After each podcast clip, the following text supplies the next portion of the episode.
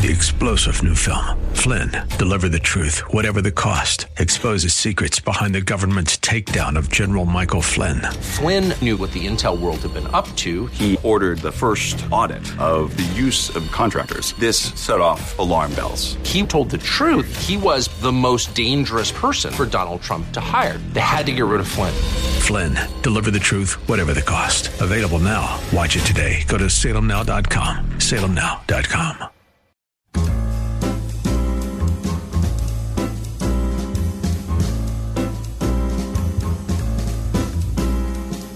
Welcome to another edition of The Ride Home with John and Kathy, live from the Salem Pittsburgh studios. And now, here are your hosts, John Hall and Kathy Emmons. Hey, good afternoon. Thanks for coming along for the Thursday edition. I don't know, Kath, sitting up here in the uh, spare room and you in your spare room. I look at uh, the the wide world, and boy, there are many times you get a little envious. Do you not? I was just looking at this account I follow on Instagram. Yeah. And it's a um it's a kitchen a fine kitchen cabinetry company from London. Mm. And on a daily basis they post, you know, a new project that they've done, some handcrafted cabinetry in a beautiful hand-painted shade Sure. that calls to mind something, you know, sincere and expensive. You know what I mean? Yeah. And you kind of go lean towards it. And I thought, my kitchen looks like crap. hmm Now, is that a direct result of being quarantined that's multiplied even Mhm. more so after well, all was, this time? It was that way before. I mean, yeah, you've because- spoken ill of it for many years. Right. But but because I'm restricted as you are restricted, as everyone out there is restricted, some things are coming into sharper focus. Right. Okay. So there is such a thing as quarantine envy. And let, let me tell you this quick story. The uh, the billionaire David Geffen, he's a Mm. movie and Right. record producer. Uh, right as the quarantine was taking place in mid March, he posted photos of himself and his mega yacht on Instagram. The Oh. yacht cost five hundred and fifty million dollars. And he has a drone shot of him in the Caribbean. The drone, of course, floating high in the air, shooting down at the $550 million yacht as the sun sets. And he said something to the effect of, enjoying the pandemic, hope you are as well. Well, as you might imagine, the backlash was immediate and intense. Um, this envy thing, you know, people stuck now, you know, uh, here's here's how it works. So uh, you're miserable and you're stuck, and you look around, and you know, uh, I'm someone has to work. They're out working at the grocery store. Well, of course, they envy those people who are not working. Someone's working at home. Well, they envy people who aren't working at all. Mm. Or someone, you know, is, you know, struggling with just the basics. They see the whole picture and think, let this pandemic end because I see people out there living their lives and I'm envious of that. So it's this snowball thing that's coming in, come into place that you know that the pandemic's bad, you know what you are lacking, and so it's a natural born. This is the absolute worst of social media, right? Because it fuels that. I don't have this, everybody else does, therefore I'm suffering and I'm envious. So true. Quarantine envy. Neither one of us, uh, actually, none of the three of us, were able to go on vacation this year, right? When you see vacation photos, doesn't it make you mad? Well, no, you know what? I, I Oh, listen, suffer. now a- he's, I he's wait, better wait, than wait. us, Mike. Wait a He's sec. Wait, wait, wait. I, I'm going to say this. I suffer a lot of sins. I am a deep and hard sinner, but I, I'm grateful that uh, envy is not often at the top of my list. Hmm. That's good. You know, I mean, it, I, I think uh, I'm grateful with the hand that I've been dealt, and I think maybe the way out of envy is to put things in focus with I think gratitude. you're right. I think you're right. Right? But this is the hand. But I think it would be silly for me not to go back and say that that still makes me mad when people put their vacation photos on Facebook. Yeah, I, but you know, that's their that doesn't vacation. make me mad. It doesn't make me mad. It makes me envious. That was exactly what you're saying. But when I see that, I don't necessarily see myself in their place, right? No, I don't either. Right? I mean, No, that's I don't life. think that that's interesting. So it's not a matter of switching places with somebody. I think it maybe just exacerbates a dissatisfaction I have with me. Mm, So right, it's not right, that I, right, I mean, right, I've never been to Ocean City, Maryland. So it's not like I see somebody's Ocean City, Maryland pictures and think, oh, I wish I was in Ocean City, Maryland, because I don't care about Ocean City, Maryland.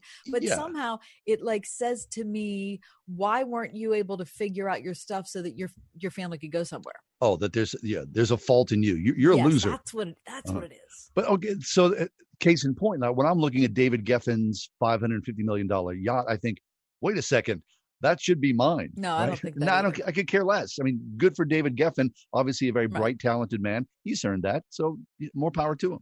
Right. But if you were in a circumstance where you had been longing for, let's bring up my my new screen door I got yesterday. Oh yeah. Okay, so Why I'm very extremely excited about my screen door that I've been wanting to put in its in the place for 21 years, right? So what if it was a year ago and I was in a circumstance where I still couldn't afford the new screen door and I saw David Geffen's yacht? It wouldn't make me want his yacht, but it might make me really really annoyed that I still wasn't able to get the screen door. You know what I mean? Uh, Yeah, I do know what you mean. Okay, so look, I've told this story multiple times on the air. This goes back to me being a kid and being with my grandfather at the original Oyster House in Market Square. I'm standing there at the bar thinking I'm all grown up. I'm probably nine years old. Everyone's got these massive fish sandwiches, which they're famous for. And at the far end of the bar, some guy yells out, Hey, my fish sandwich isn't as big as this guy. And he points to somebody. What's up with you? Mhm. And the bartender goes, I'll tell you what's up with me. He runs out from behind the bar. He picks the guy up and literally throws the guy out the door. I mean, that was a good story. lesson for me. That's a great story. Don't complain. I mean, you are given what's dealt you. I don't believe that, you know, we're being punished or anything for this, right? Envy. Don't envy. Quarantine envy's a thing. Yeah. Well, it's something at least we can all ide- well, I don't know if we all Eat your can, but I can say it right now. it. I can identify it. Yeah. Identify with it. Okay. Are you envious of today's show? I am I envy us. Good. Excellent. As So, what is up on today's show? Final Tap said so well in the five o'clock hour. Uh, one of our most popular guests, Dr. Rick Zimmerman, back with us. He is a COVID 19 researcher who collaborates with the Center for Disease Control, and he will be in to give his, I don't know, weekly, bi weekly uh, report on what's going on with COVID 19 here in the Mhm. Western Pennsylvania area. So we look forward to that. Also, in the five o'clock hour, Jim Belcher, he's the author of the award winning book Deep Church. I'm sure a lot of you are familiar with that work. Um, he's back on the show again today. We're going to talk about polarization, how we got to this place, and how dangerous it can be. Also, um, in Berlin, Germany, apparently they're not afraid of singing, John, or at least they're not afraid anymore because their Senate is now allowing choral singing in public. So if you want to hear people sing and you're tired of the COVID 19 uh, restrictions here, then I don't know if you can even Oh, get on a I envy that. I envy those who are envy- singing out loud with a full voice. as well. Anyway, coming up next, um, believe it or not, it is the second anniversary of the Pennsylvania Grand Jury Report on Catholic Church clergy sexual abuse. Um, I remember the day so well. The three of us sat there and watched uh, Pennsylvania's Attorney General speak, and all those victims up on that stage. Um, it was really an amazing day. And so we're looking forward to having Kevin Hayes and Gretchen Jezerc with us. They're going to talk about what has changed in the last two years and the things that we can be grateful for and the things that we still need to work on. That's on the Thursday edition of The Ride Home. We're glad you're here. Stay close.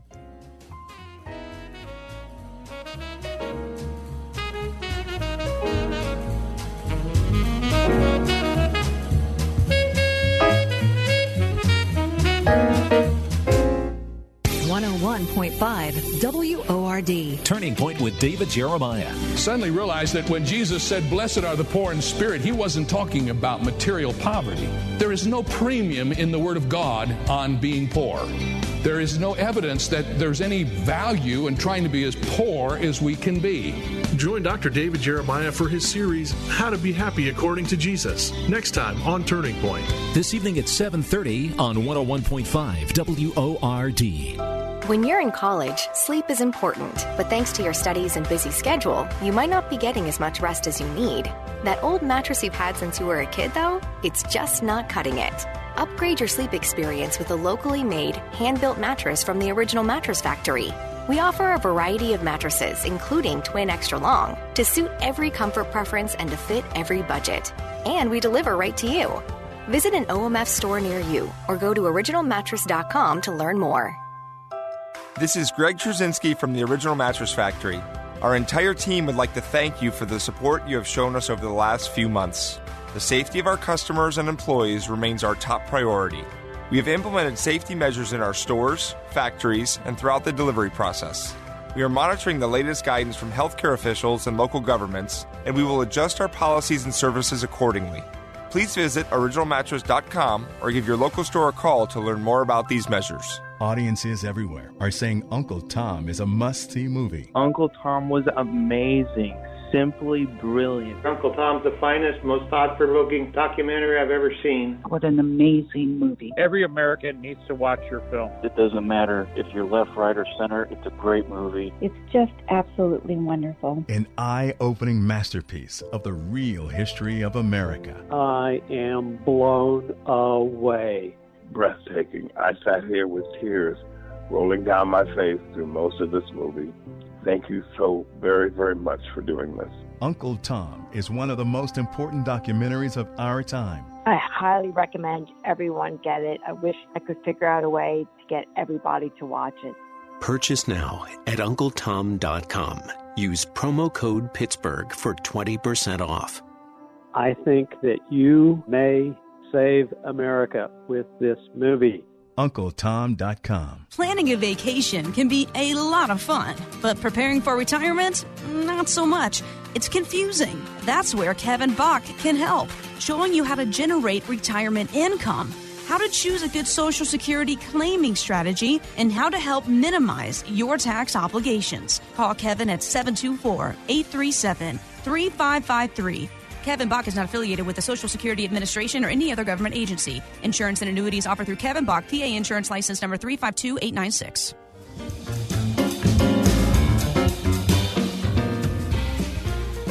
Tomorrow will be the second anniversary of the release of the Pennsylvania Grand Jury report on Catholic Church clergy sexual abuse.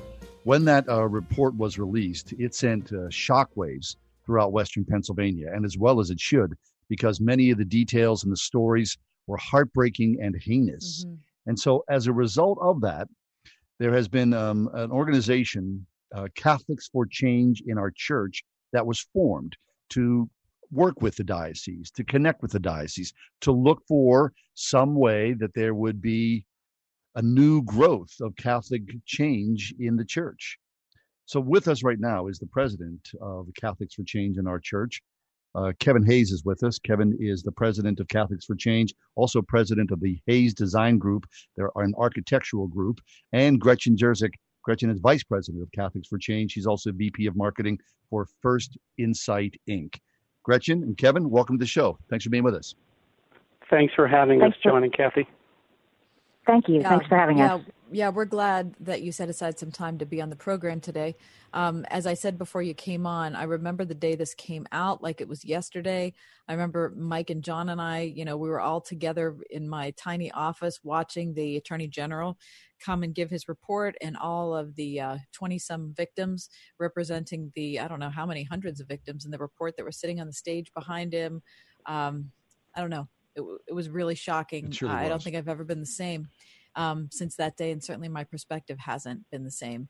Uh, from uh, from your side, you guys, um, I want you to kind of go back and give our audience a snapshot of what happened. Um, I'm sure they most people haven't followed along with the case as closely as you have, or as closely as, as Mike and John and I have. Um, so bring us up to date and tell us how it all started. Sure. So I think the big point is that the shock and anger that you talked about, Kathy, was just throughout all of the Catholics who had not known it to about the extent of abuse uh, in Pennsylvania. You know, many people across the country knew about what happened in Boston, but I think we in Pittsburgh, I can speak for myself, I think in some ways we thought that was a unique situation and so did not think of it happening here in Pittsburgh. And with the release of the grand jury report in August of 2018. That just literally, you know, ripped the uh, blinders off, and you realize this was, you know, evident across the state and all dioceses, and really across the country and the world. Um, and so it just was shocking. Um, people were angry. Um, you know, it was hard to believe You know, and Pittsburgh's a small town, as we all know, and you know, just about every Catholic knew somebody, uh, you know, one of the priests or more than one of the priests that was involved um, in the abuse. So, Kevin, go back and, and talk to us about the numbers of victims that were detailed in the report, and how how far back did the um, did the report go back? It went back about 70 years. There were over 900 uh, cases that came out, um, and those were in six dioceses. Um, and they did not include the Diocese of Johnstown because that had its own separate investigation, nor did it include the largest diocese in Pennsylvania, Philadelphia, because that also had had its own investigation. So there were many, many more than the 900. Um, and of those, um, about 130, I believe, uh, were in the Pittsburgh diocese, um, uh, and, and maybe more than that. Um, and um, and again, it was just you know, and not only were the numbers shocking, but just the heinous ways that children were abused by priests was just uh, really hard to believe and actually hard to read. Um, and um, and so, you know, the reaction of Catholics were, you know, many people left the church um, because they had had enough. They they had had issues for many years and chose to leave. There there, there was a group of people who were staunch supporters uh, of the church, and they kind of just you know said, hey, we we got to stand behind the institution of the church. And then I think there was a third group, which most of the members of CCOC were in, where we were shocked and horrified, but we and we cared about the church, and we wanted to stay within it, but we saw the need to have change, and we wanted to demand those changes. Um, and, and the other thing we wanted to do was stand with the abuse victims uh, and the survivors and their families. Uh, and and give them an opportunity to amplify their voices and encourage their healing. Um, the other thing that happened was again, uh, you know, Bishop Zubik um, and his central administration staff, you know, they did hear the pain and anger from the victims and lay people. Um, Bishop Zubik, to his credit, had four listening sessions uh, in the fall of 2018. He then came out with a, a, a pastoral letter to all Catholics called "The Church Healing," in which he outlined what he had heard in those sessions, and they were very grueling. I went to all four of them, and um, he also said these are some of the things that we need to do, and he outlined some changes, um, and and that's you know what's what's been going on in the last year, and and and that's you know some things did happen, some, and other things did not happen. Kevin Hayes is with us. He's president of Catholics for Change in our church. Also with us is Gretchen Jezerc. Did I say that correctly, Gretchen? You did. Yay. All right, Gretchen. Well, we're going to go to you next. I'm so excited that I spoke the name correctly. Um, now you can tell us about the things that you've seen in the last two years that have given you reason for optimism. Yes, there are definitely some steps in, in the right kinds of directions.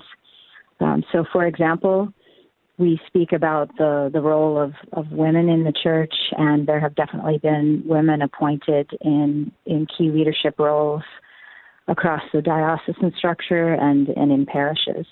Okay. Um, we've also seen lay people who have been appointed to new commissions or additional additional people added. So that's the the healing, the church healing commission, as well as the diocesan finance commission. So, you know that that has been a step in the right direction as well. And then some programs were kicked off that were meant to support the um, victims of abuse and their families and their parishes because those kinds of things have um, a big ripple effect. And also um, programs that were meant to um, help to develop a strategic plan for um, the diocese that was called Future Search. Now, um, one of the challenges is that those last two programs that I mentioned have since been discontinued um, apparently due to lack of resources. Okay, so that's an, that's another problem that you know I'm not going to ask you guys to comment on the financial solubility of the Pittsburgh diocese, but we know that they've paid out millions of dollars um, in in you know an attempt to recompense victims. Um, Kevin, talk about where we are as far as things that still need to happen. Yeah, I think one of the things that still needs to happen is a recognition that many of the victims and survivors in their families have not experienced the healing that they need. Um, there there has there's been an acknowledgement that they've suffered a lot of pain both in the original abuse, which as I mentioned earlier, many of them were heinous, um, but in the release of the grand jury document, you know, many of the victims and the survivors and their families had to relive those occurrences again, um, and that was painful. And one of the things that we as an organization have really been pained by is that after a certain period of time, um, many people uh, at in the parishes, um, many many lay people, many priests, uh, and also um, in central administration of the diocese, um, began to say, "Well, you know, it's time to move on." And one of the things that has uh, been difficult for us is the fact that we think that the victims uh, and survivors and their families are the ones who are the ones to say it's time to move on. And until they feel like there's been healing, uh, that you can't move forward. Um, and one of the things that's still bothering um, the victims and survivors and their families is that they don't feel like there's been a real acknowledgement of the sacred trust um, that was broken when the abuse first occurred, and then also that the hierarchy of the church hasn't acknowledged the concealment of the abuse for many, many years. Let's talk about that for a little bit. Um, whenever the report first became public, I was surprised, although um, he did sort of redouble his efforts.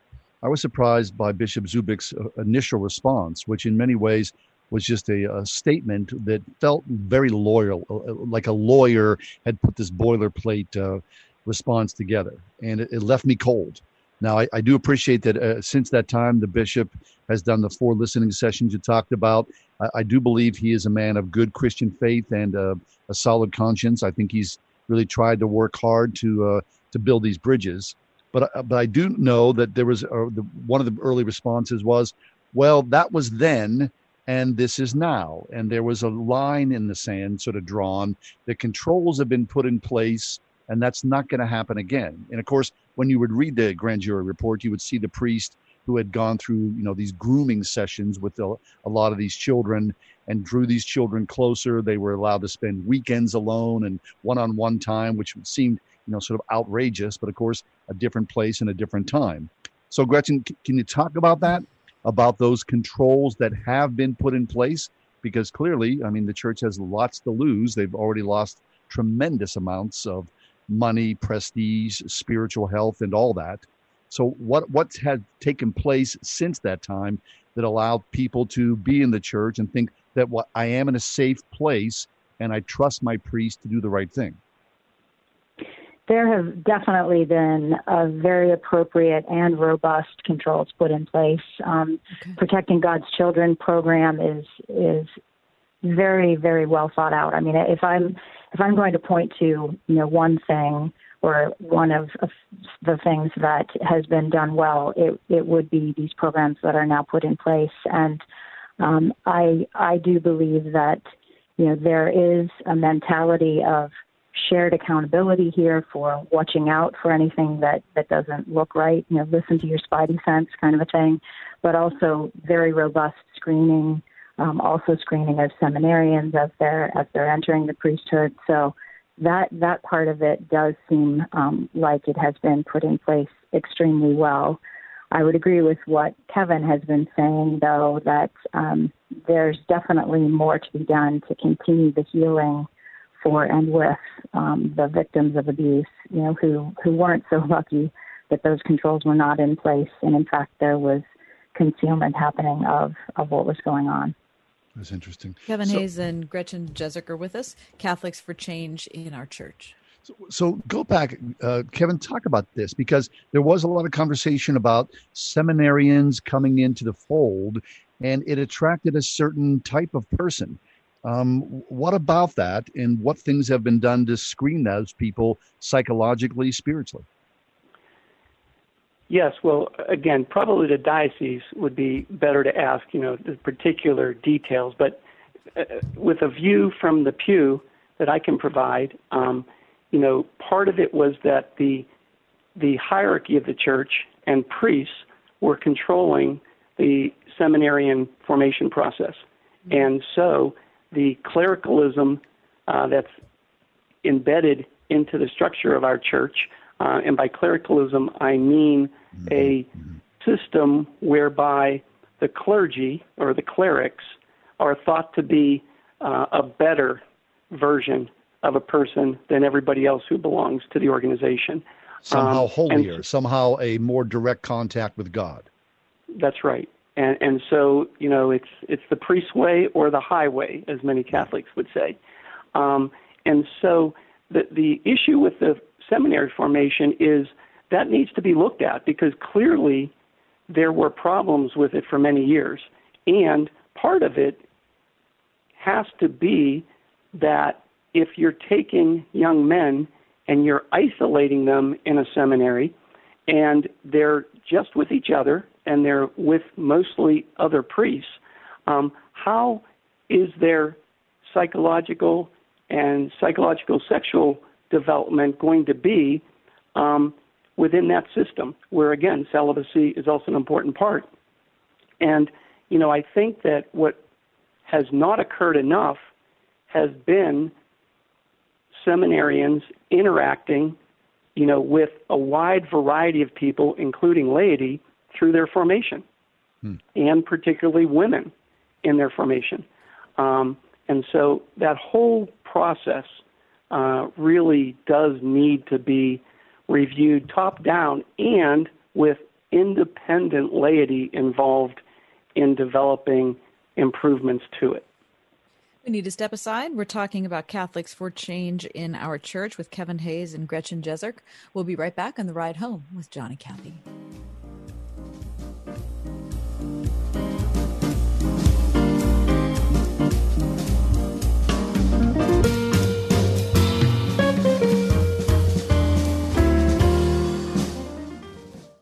How do you keep a biblical perspective in a pandemic accompanied by a mental health crisis? As COVID 19 has spread, prescriptions for anti anxiety medications have nearly doubled. Yet, in a world consumed by worry, God has a purpose for anxiety, and that's the subject of a timely new book, The End of Anxiety The Biblical Prescription for Overcoming Fear, Worry, and Panic. Written by pastor and biblical counselor Josh Weidmann, it offers his personal prescription with practical steps and biblical answers for coping with stress and deepening trust and dependence on God. The End of Anxiety can help you find peace and joy in times of uncertainty, fear, and darkness. Our main goal as Christians is to glorify God in everything we do, and as the author opens his life and personal journey in this book, he shows how suffering, anxiety, and our mental battles can bring God the glory. The End of Anxiety, the biblical prescription for overcoming fear, worry, and panic. Available at Amazon and wherever books are sold. Learn more at endofanxiety.com. Seasons of change and uncertainty can be difficult, even scary,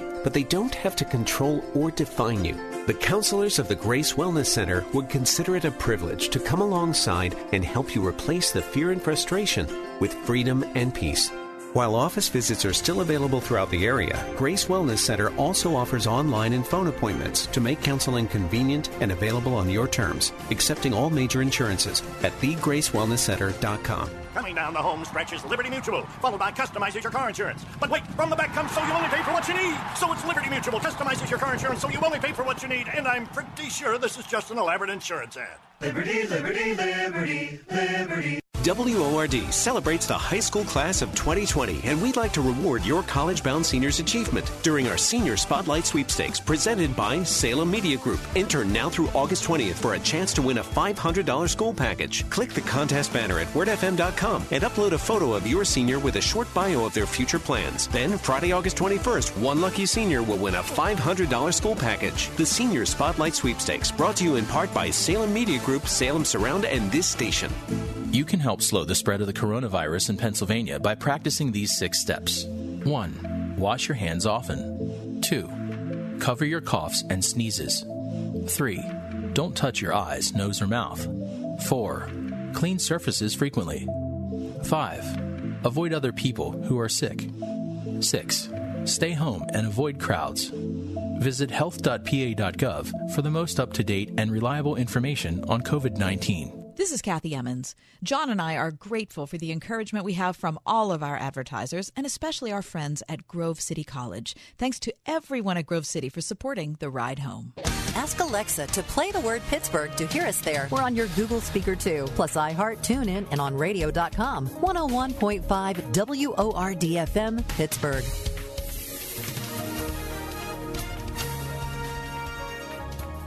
Tonight, partly cloudy and humid with a low 70.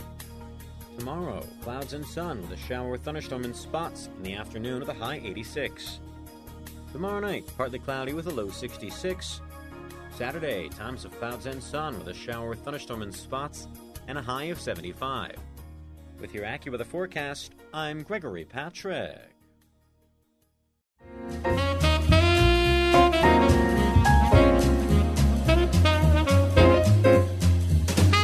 Remembering today. It's the second anniversary of the Pennsylvania Grand Jury Report on Catholic Church clergy sexual abuse. We've got two guests on the air with us Kevin Hayes and Gretchen Jezerc. They're both from Catholics for Change in our church.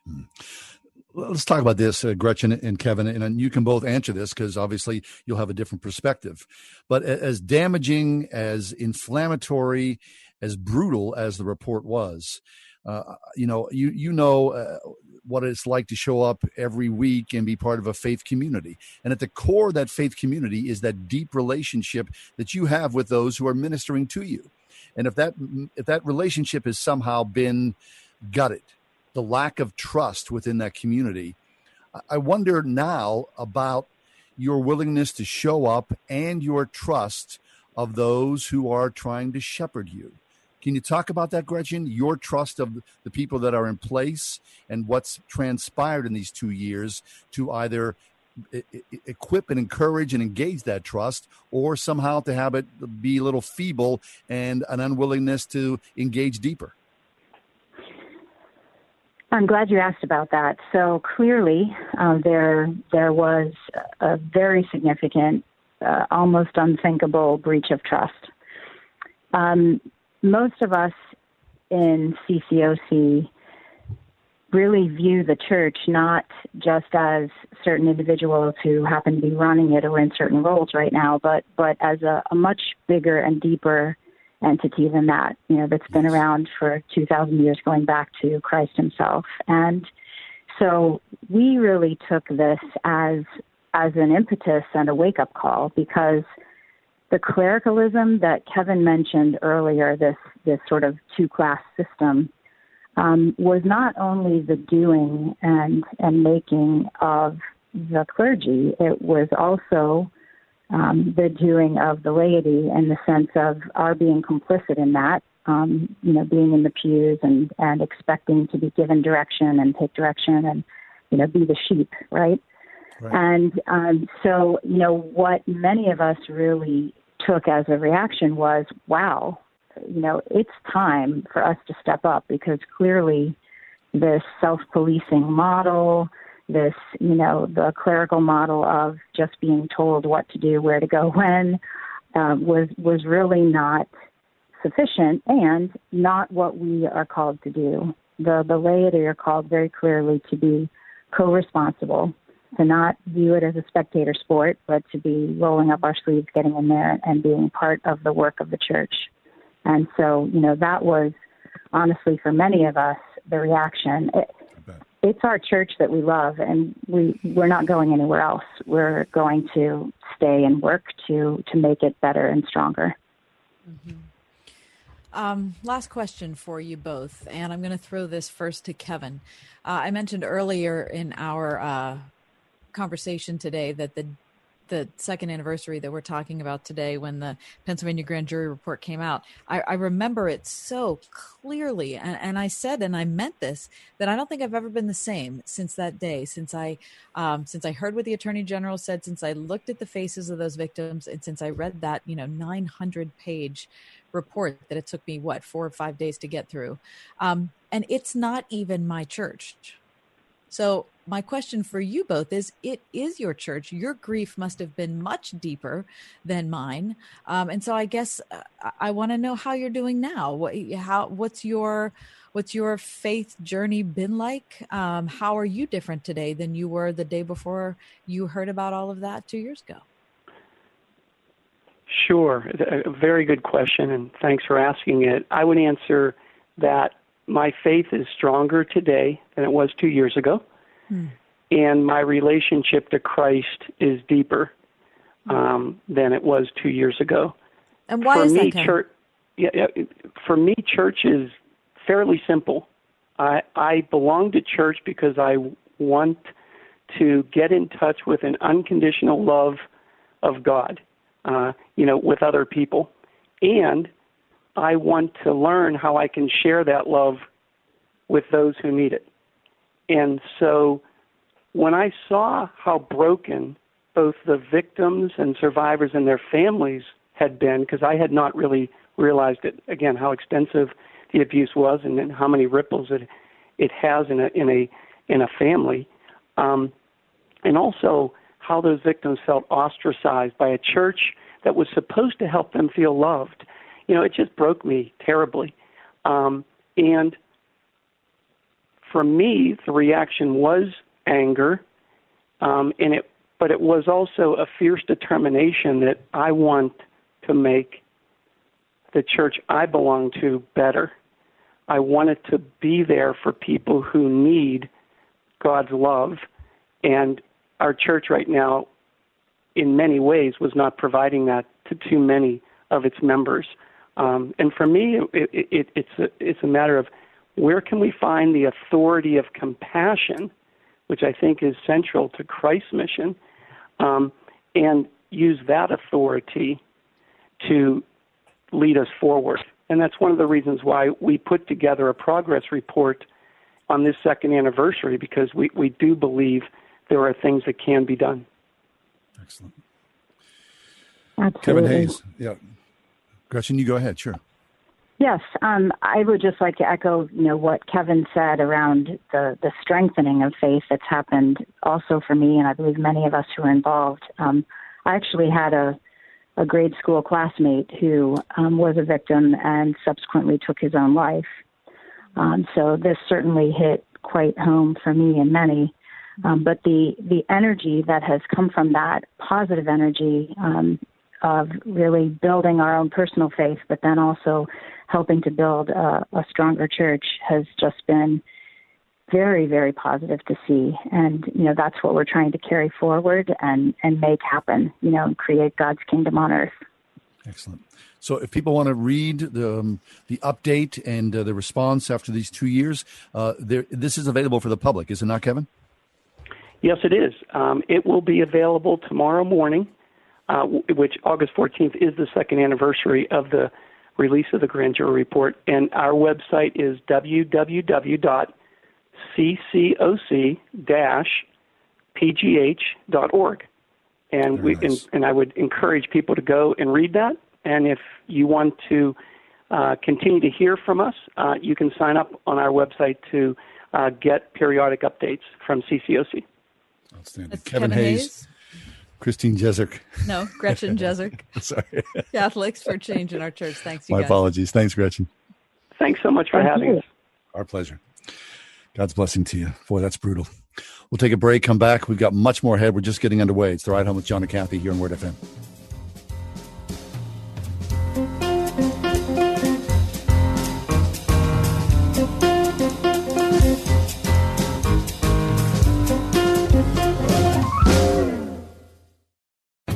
One hundred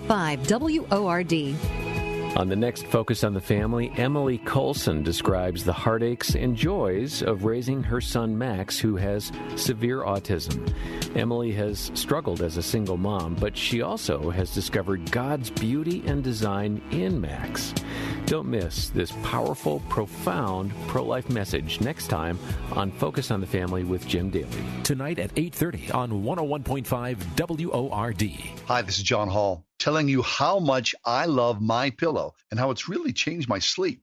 check out the new mattress topper. It's truly amazing. I don't know if I love my pillow or the my pillow mattress topper more. Get a my pillow mattress topper and get some of the best sleep of your life. It comes with a 10-year warranty and a cover that's washable and dryable. It is made in the USA and backed with Mike Lindell's 60-day money-back guarantee. MyPillow.com. Save 30%. Use promo code WORD or call 800 391 0954 when you do. Mike will give you two standard My Pillows for free. That's mypillow.com, promo code WORD, or by calling 800 391 0954. Seriously, get the best night's sleep of your life. It's all about My Pillow, 800 391 0954. For the best night's sleep in the whole wide world, visit mypillow.com. Traveling internationally may not have been a priority for you in recent weeks. But as our country and others around the world start to reopen, we're confident it will be safe to travel to the Holy Land this December. Israel has already reopened to the public while maintaining safe social distancing. In fact, an independent organization recently rated Israel as the number one country on its COVID 19 safety ranking. There is no better time than now to sign up to join Dr. Sebastian Gorka and Mike Lindell from MyPillow on the Stand with Israel tour this December 2nd through 11th. Visit sebgorka.com and click the Israel banner to register. Seize the moment to celebrate life, freedom, and your faith by signing up to visit the inspiring Holy Land. Here's the best part. If for any reason you can't go, cancel without a penalty between now and August 14th. Reserve your spot today and travel to Israel this December with Dr. Sebastian Gorka and Mike Lindell. Visit sebgorka.com and click the Israel banner.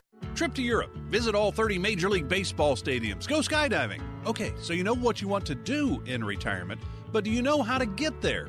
Tune into Your Retirement Blueprint with Kurt Kenodic and Ethan Lane of Accurate Solutions Group Saturdays at 10 a.m. to get answers to your retirement planning questions. Plan today so you can do the things you've always dreamt about doing in retirement. Listen every Saturday morning at 10 to Your Retirement Blueprint with Accurate Solutions Group. Investment advisory services offered through ASG Investment Management, LLC.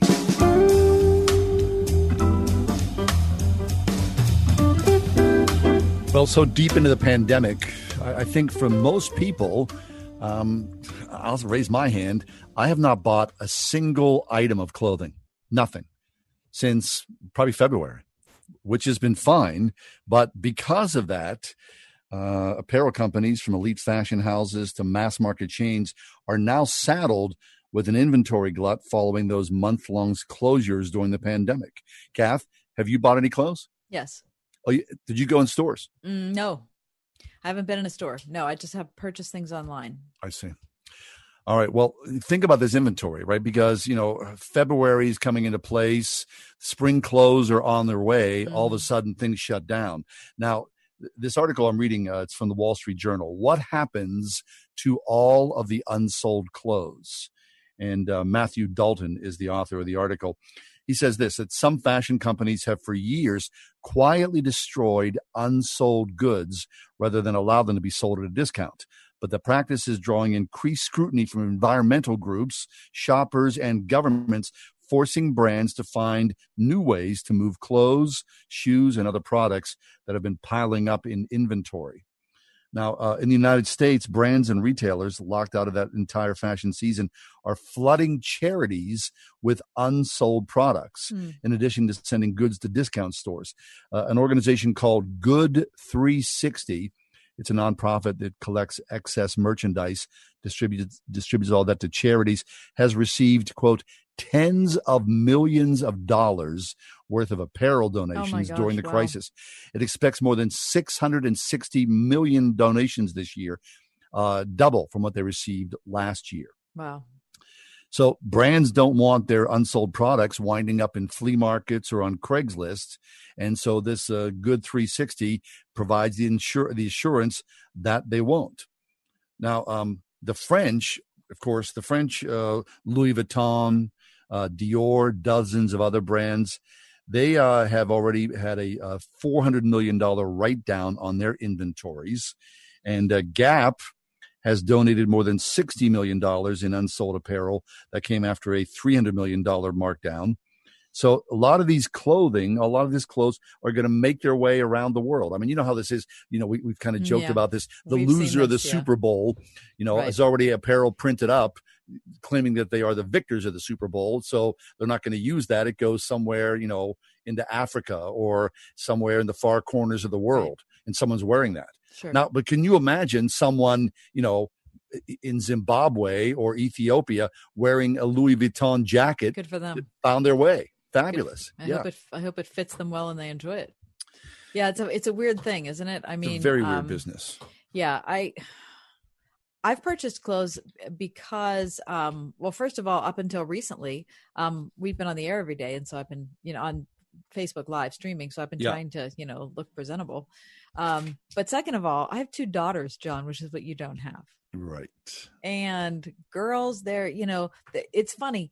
They're not nobody at least no, nobody in my house or nobody that I know is buying dress clothes, but people are all of a sudden are like I don't have enough shorts Mm. because usually they're used to going to work, right? When they're not wearing shorts during the day. Right. And now they have to real they're realizing, no, now I need shorts all the you know, I need to wear shorts every day. I don't have the right clothes for this whole Okay, so I'm curious about that. So when you were shopping online, did you look at you know the brand of your old shorts and go, "I'm just going to replicate that because I know uh, it fits me"? Yeah, well, we talked about that since none since my daughters and I haven't been in a store since this whole thing started. We thought, okay, so if we need to buy clothes, let's buy clothes from the retailers with which we're familiar. So we know that if Yeah. that's my size, I know that's going to be my size as opposed to going to a whole other retailer and saying, well, I don't know if I'm a, you know, a, a 2 or a 4, like what am I going to do or, you know, a 10 or a 12 or whatever it is. Right. Um so I, I think that probably brand familiarity has helped certain places i you know Sure. more um i don't think people are probably being very adventurous in their clothes shopping right Probably not. No. And also, I, I would imagine you know the pandemic weight gain, uh, Right. which you know that's have happened. you gained weight I, I went to the doctor's office the other day. I gained two pounds. oh big deal mike did you gain any weight No, no, Yeah. no gaining weight for me. Here's here's what happened to me. I went to the doctor the other day. You know, I haven't seen my doctor for a while. They weigh you and then they look at your height. I lost an inch and gained two pounds. wow boy it has the whole thing is stunted him mike I'm shrinking. So eventually, I'm you're going to turn into a beach ball. My 15 years from now you're just going to be rolling around very short and very fat, but hopefully very happy. I'll tell you, our best to people who work in retail right now. Oh, my goodness! I mean, I, my heart goes out to you as as with people who work in restaurants. You know, my husband's a musician. You know, he hasn't had he's had two gigs since March. Um, fortunately, he has a day job, so it's not the only thing he's relying on. But I have tons of friends who are professional musicians. That's their whole thing. Yeah, yeah. Their, their career has completely dried up. Upside We- down. We were actually inside a restaurant. What? Last, last weekend. It was the first time I'd been in a restaurant since you and Mike and I were in uh, Bacon in Carnegie, which I think was Oh, at the end of February. Holy smokes. It's the last time I'd been in a restaurant. But those people were so wonderful in this place. They were so happy to have people there. Yeah. And I, they thanked us for coming out like four different times. Now you went inside. Now I've eaten in one restaurant since this has begun, but I didn't eat inside. I ate outside. And we went to a place in Ligonier while we were on vacation last week. We pull up and there's like a table on the sidewalk, and I thought, oh great. So I sat down, and somebody came out and said, "Hey, you know, eh, no, you can't sit there. Please stand up." Because if you're going to take that table, I have to get a bucket and a sponge and wipe everything down, which they proceeded to do. Everything and then, such you know, a pain. Yeah, Everything sure was. such a pain. So Well, the place we went to, John, you could pick outside or inside or first available. And based Okay. on our hunger level, we did first available. So the first one that came up was inside. And I was, as we were walking in, we were both like, oh, what do we think? Listen, when we went inside, they had it so well done. We were Hmm. Really? nowhere close to anybody.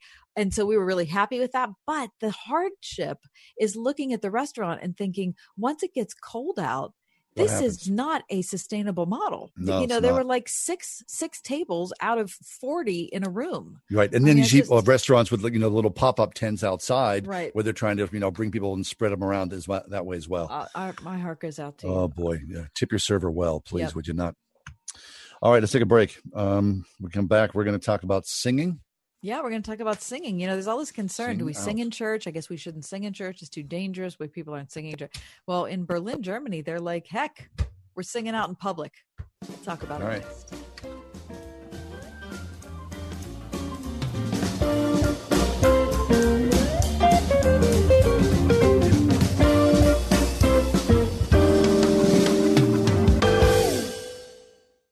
This message is for anyone looking for 500,000 to a million dollars or more of affordable term life insurance, even if you have diabetes, high blood pressure, or taking anxiety meds. Here's an example. If you're a 50 year old male, maybe overweight with type 2 diabetes, $1 million of term life insurance may only cost about $200 a month. We're Term Provider, experts in finding affordable term life insurance for those that may not be in perfect health. If you've had prostate cancer, heart conditions, high cholesterol, or on prescription medications, you may still qualify for half a million to a million dollars or more of affordable term life insurance. Get a quick quote by calling Term Provider at 800 555 2085. 800 555 2085. If you're looking for term life insurance but have type 2 diabetes, high blood pressure, or have other health issues, call Term Provider at 800 555 2085 or visit termprovider.com.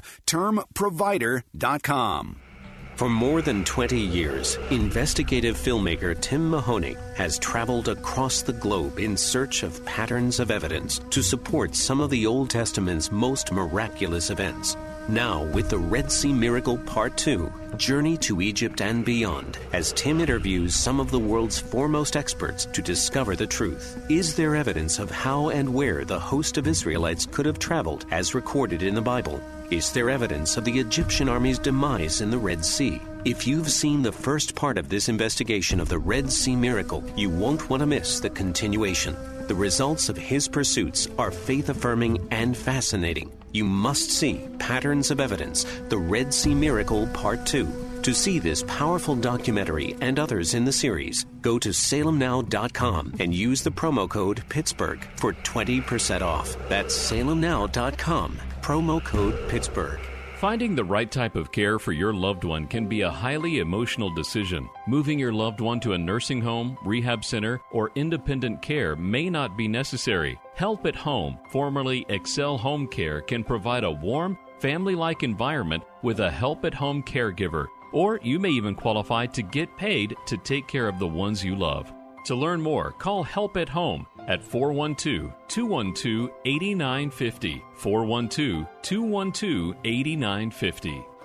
Hey, are you guys open? Yeah, yeah, we are. Come on in. As businesses reopen across the nation, is your business prepared for what comes next? Salem Surround can help. COVID 19 brought America's thriving economy to a screeching halt. But now, local businesses are getting back to normal. Are you ready for the return to business and all that pent up consumer demand? Contact Salem Surround. Learn more by logging on to surroundpittsburgh.com. Surroundpittsburgh.com connecting you with new customers.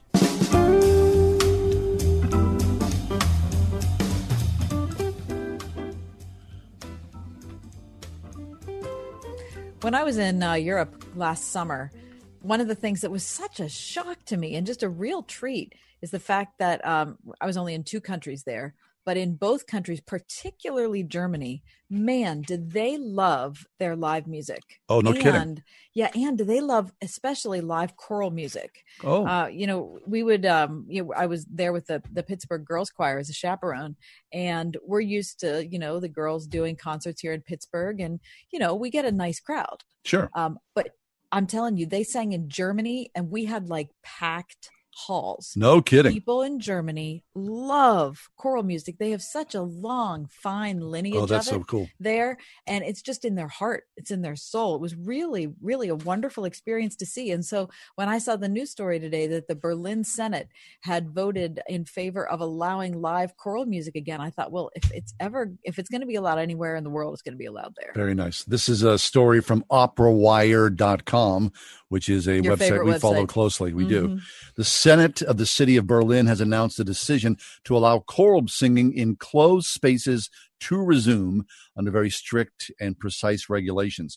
In order to provide a safe environment uh, for choral singing, there's a set of measures. Under the guidance, collective singing must not last longer than 60 minutes per rehearsal or performance. Detailed ventilation rules have also been explained, which include a regular servicing of the existing ventilation system. HEPA filters must also be used in the case, which will have to be changed on a regular basis. Ventilation must start at least 45 minutes before the rehearsal.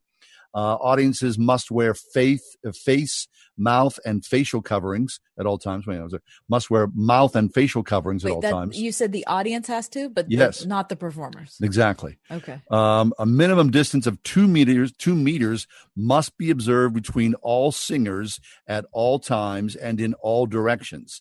The distance between the choir and the audience must be at least four meters. Okay. I wonder what Rick Zimmerman will say about I that. I don't know, but I'm going to ask him. Mhm. Dr. Rick Zimmerman, our uh, local COVID authority, is coming up in the five o'clock hour. He'll be in at around uh, five thirty-five. Any questions that you might have, you can fire to us at uh, our what? No, I we can't do our No. email right now. Our email's down. Everything's down. Okay, we can't we can't Don't- take any of your questions right now, so forget about it. We're going to ask all the questions. Every last question is coming from you and me. That's, that's how it works. All right. I mean, I, I miss singing. Don't you miss singing? Of church? course, yeah. I do. I really do. So, I mean, even churches, uh, you know, uh, I haven't been to church, and our church is open now. But um, I know that no one's singing in our church. I wonder if anybody's singing in any church, right? There are people singing. All right. I've heard from them.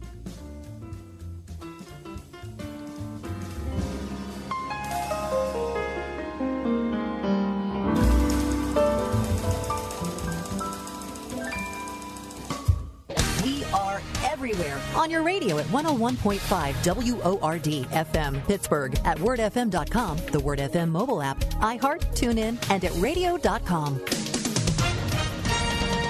With SRN News, I'm John Scott. Israeli Prime Minister Benjamin Netanyahu is calling it a new era in Israel's relations with the Arab world, as full diplomatic ties will be established with the United Arab Emirates. President Trump tweeted the announcement today. Secretary of State Mike Pompeo is in Slovenia to make the case for high speed wireless networks that bar Chinese companies like Huawei. Pompeo has signed a joint declaration to 5G clean and security network that aims to keep untrusted vendors out. The FBI joining Lebanese and other international investigators in the probe of the August 4th explosion at Beirut's port that killed more than 170 people and injured thousands. On Wall Street, stocks were mixed. The Dow dropped 80 points today. The Nasdaq gained 30. The S&P was down 7. This is SRN News. If you're drowning in IRS debt and can't afford to pay, then you need to take advantage of special IRS tax programs that are available and free yourself from IRS collection efforts once and for all. Due to the financial hardship consumers are facing throughout the country, the Internal Revenue Service has made it easier to settle delinquent tax problems. An open phone line has been established by Community Tax for consumers to call and see if they qualify. Take down this number or store it in your cell phone, but call the Community Tax Helpline at 800 308 6638. If you owe back taxes to the IRS and cannot afford to pay them back, or even if you have years of unfiled tax returns, there's no need to fear anymore. But you have to call the Community Tax Helpline today at 800 308 6638 for the help that you need. Don't take on the IRS alone. They can attack your wages, savings, pension, home, and even your Social Security check. Call 800 308 6638 for your free consultation and to see if you qualify. That's 800 308 6638. Audiences everywhere are saying Uncle Tom is a must see movie. Fantastic. Absolutely wonderful. Excellent. Breathtaking. A movie that is changing hearts and minds. I really feel inspired. We're going to put up statues because of what this film may do. An eye opening masterpiece of the real history of America. They want to cover up history. I didn't study that kind of stuff when I was in history. They are actively learning their history wrong. Why have you hidden this from me? Starring Larry Elder. And Uncle Tom is somebody who has sold out by embracing the white man. Candace Owens. I'm a black female. I should be at the top of the progressive stack. Brandon Tatum. They believe that I want to be accepted in the white community. Kind of like the house Negro back in slavery. And Herman Cain. As my late grandfathers used to say, I does not care. These are the voices of the movie Uncle Tom. Purchase now at UncleTom.com. Use promo code Pittsburgh for 20% off. I was a little bit surprised, but so happy to see how eager patients were to return to the office. At Stock Family Dentistry, exceptional dentistry meets compassionate care. They were just as eager or more eager than we were. I think that goes back to considering them part of our family. I think they feel a part of our family, and their loyalty and their friendship means everything to us. Stock Family Dentistry, on Perry Highway in Wexford at stockfamilydentistry.com. Can an evening of inspiration and music really save the lives of families in the Caribbean and Latin America? Experts report that starvation might soon become famine in many of the communities where access to food has been cut off. Join Food for the Poor Thursday, August 13th at 7 p.m. Eastern for a virtual national celebration. We are one. You'll experience the power of unity to save the lives of families impacted by the COVID 19 pandemic. RSVP today for this free event at foodforthepoor.com forward slash one. Foodforthepoor.com forward slash O N E.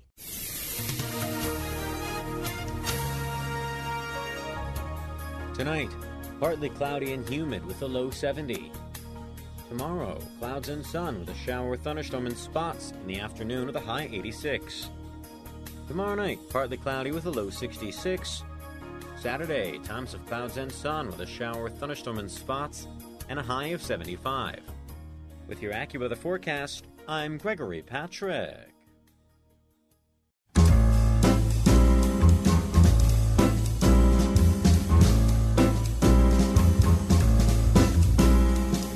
Welcome to another edition of The Ride Home with John and Kathy, live from the Salem Pittsburgh studios. And now, here are your hosts, John Hall and Kathy Emmons. It looks like the rain's about to come in here across western Pennsylvania. We certainly need some, do we not? I'll take it. Yeah, Kath, good to see you. Uh, five o'clock hour, the Thursday edition. I, I saw something the other day about uh, being kind. Now, of course, you know, if you were raised by parents who who are had kindness in the middle, you you learn those lessons, right? And certainly, it's it's a skill set that can be learned. Being kind. Um, but I think a lot of people kind of go, uh, I don't have a whole heck of a lot to offer, which made me think about the story that I read. Uh, there's a woman, uh, her name is um, Evelyn Glynn, and uh, her husband passed away at the age of 66. And of course, she was uh, depressed for a, a, long time. But then someone said to her, Hey, I'm, I'm going to go donate blood. Why don't you come with me? And so she did. And she said, You know, after the experience was over, she thought, You know what? I still have something to give. Mm-hmm. I'm of use to someone. And it turned her situation around. Just that simple act of altruistic giving. So, um, in this piece, why being kind helps you too, especially now.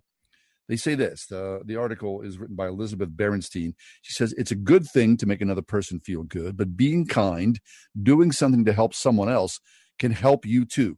Researchers link kindness to a wealth of physical and emotional benefits. Studies show that when people are kind, they have lower levels of stress, they fight or flight response calms down, they're less depressed, they're less lonely, and they are happier. They have better cardiovascular health and live longer. They may be physically stronger. They're more popular, and a soon to be published study found that they may be even considered better looking. What? All comes from being nice. So, being kind in this era of COVID 19, I think has become easier for some people, harder for mm-hmm. a little other group of people. Psychologists say this about kindness that uh, there are two kinds of kindness um, reciprocal, you help someone because it will benefit you in some way, like, you know, giving money to get a tax break, you know, from a charity. And pure kindness, you have no expectation of reward. And humans have evolved to do both. We're not the biggest, the strongest, or the fastest animal in the kingdom. So we needed to band together to survive.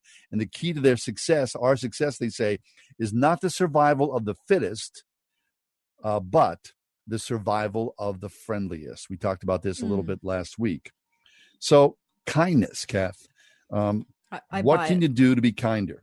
I get, a, me, I get a list. Tell me, tell me where this article is that you're reading from. Oh yeah, it's uh, in today's Wall Street Journal. Why being kind helps you too, especially now. Yeah, yeah, I, I, I completely believe this. Okay, yeah. give me your list. Want to be kinder? Here's how: make a habit. Earmark time in your schedule to help someone else. Of course, volunteer, be part of your church, donate, call a friend, bake for a neighbor. Lower the bar Kindness is not that big of a deal. Practice being kind each time that you go out. Smile at people, say hello, text a friend who is struggling, take out a neighbor's garbage. It can only take a minute, cost nothing to change someone's day. Be kind to yourself. If you try to be kind to others while being cruel to yourself, you will burn out. Hmm. Make small talk. In a time of isolation, this can brighten someone's day. Saying hello, just acknowledging another person's common humanity is an act of kindness. Change it up. Research shows that doing a variety of kind acts makes you happier. Remember your loved ones. Kindness is not just for strangers. When you are kind to the people that you live and love with, everyone reports being in a better mood and having more positive emotions. Look for role models of kindness and emulate them. And don't get discouraged. Sometimes other people don't respond in kind when you yourself are kind. This doesn't mean that they did not appreciate your efforts. Remind yourself of another time it went well and keep going. Recall previous acts of kindness because research suggests that remembering past acts of kindness also increases increases your well-being and teach your children well by modeling always kind behavior. good It is good for everyone. Yeah. Okay. That's a good reminder, John. I appreciate that. Just be kind, okay? Okay. I mean, we live in a jerky world oftentimes, so Um, that mean thing I was going to say to you and Mike, I'm just going to swallow it. Thank, no, no, yeah, please, yeah, because you'll regret it later. You know you will. And I'm just, and it's going to make me worse looking, right? yeah, there is that. Yeah. Right? That's a little self-serving when you're talking Yeah. about kindness. I don't really know how to factor that in, but That guy's been mean and he's got a lot of zits lately. So I really may ugly. turn. Anyway, coming up in the five o'clock hour, as John said, we're going to talk about our uh, COVID nineteen situation here in Western Pennsylvania with Dr. Rick Zimmerman at five thirty-five, and coming up next, Jim Belcher. Uh, Jim is the author of the award-winning book Deep Church, with which you might be familiar. Jim's going to be back on the program in just a couple minutes to talk about polarization, how we got to this place, and how dangerous it is. That's next on the ride home.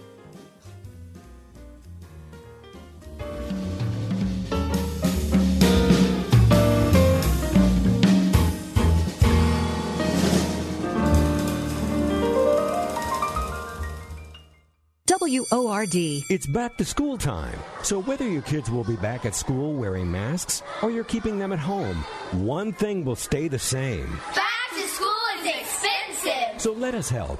Enter the back to school sweepstakes. You could win $2,500 to help pay for school supplies and kids' clothing. Then your school gets an additional $2,500. There are lots of ways to enter. Find out how you and your school could be a winner. Sign up at wordfm.com. We're all thinking a lot more about staying safe these days. Windows R Us Pittsburgh is no different.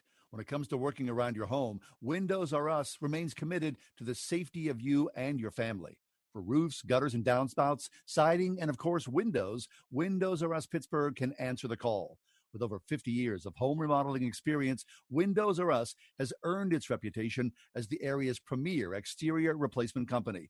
And all work will be done in strict compliance with the government's social distancing guidelines. If you've had damage, you may be eligible for a free repair or replacement.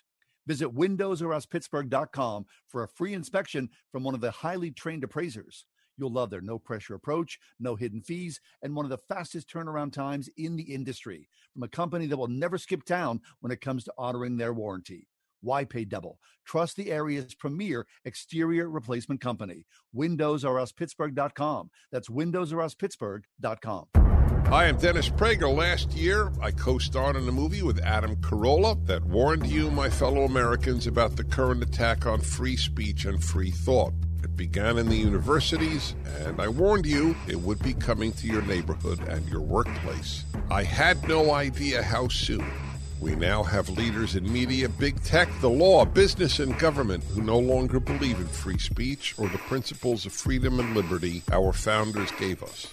If you and your family want to understand what is happening in our world and know how you can fight back to protect the people you love, you must watch No Safe Spaces. I promise you, a great movie. I use the word very carefully. Go to nosafespaces.com, learn the truth so you can defend your family and our country. Go to nosafespaces.com. Use promo code Pittsburgh for 20% off. Nosafespaces.com. Promo code Pittsburgh. Liberty Mutual Insurance Company helps you customize your home insurance so you only pay for what you need. Unlike things you paid for you didn't need, like the Vacnado 2000. A Wi Fi connected vacuum that uploads Dust Bunny data to the cloud for real time optimization. Whatever that means. But really, it's just a very expensive doggy chew toy.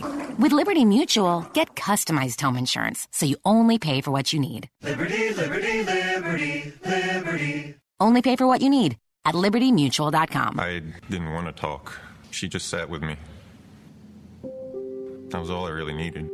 We got back, and of course, we went to different cities. One day, he called me out of the blue, and it's comforting to know that I always can count on him to have my back. Oh, we hadn't talked for a while, and then she texted me, and we went for a walk. She called me from time to time. I really didn't think I needed any help. I was away from my family during the holidays, and a friend invited me to their house for dinner. Really meant a lot. He knew I was having a rough week, so he asked me to go fishing with him. My friend knew that I didn't want to go out, so she brought me dinner instead. It took me from being really depressed to feeling like somebody cared. It gave me some hope. Just that one text. Be there. Your call, your presence, your words, your support. Be there and help save a life. Learn more about preventing suicide at veteranscrisisline.net. Why should young people care about the spread of coronavirus? Well, we know that people with underlying medical conditions over the age of 60 are at highest risk, but they've got to get it from somebody. So we're asking everyone to be selfless for others so that we can protect those who are most susceptible. Not going to bars, not going to restaurants. It all just means physical separation so that you have a space between you and others for more information on how you can social distance, please go to coronavirus.gov.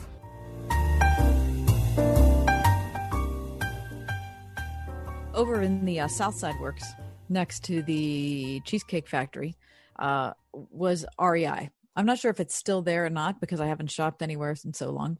Um, but isn't there was, one towards Cranberry as well? There, um, there certainly could be. Um, REI is a really fun store if you're Oh, an out if you're an outdoorsy type of person. Um, I bought a really terrific bike rack there. And not only did I buy it there, but they were just really great about showing me how to set it up and Really? everything. Um, and it's a worldwide retailer. And they about two years ago started out on a, terrific project. Um, they wanted to open a new Seattle area headquarters. They wanted to create a unique building for REI John that reflected the company's outdoorsy image and could serve as a way to recruit new employees. I'm reading from the article in the Wall Street Journal by uh, Conrad Putzier. The Yeah. property features outdoor staircases and bridges, a courtyard of native plants, and skylights to let in sunshine and air. Now, here's the problem. After they finished building it and it's ready to open, and they're so excited to welcome new employees, the coronavirus pandemic hits. And so REI has decided to sell the building. Good luck with that. Now, listen, it's so emblematic of where we are in, in the COVID era, right? Is that we could have a, a two year in depth process that involves a ton of cash, a ton of work, a ton of design, get to the point where it's finally finished. And we say, you know what? Let's just have everybody work at home. Let's forget it. We don't need that.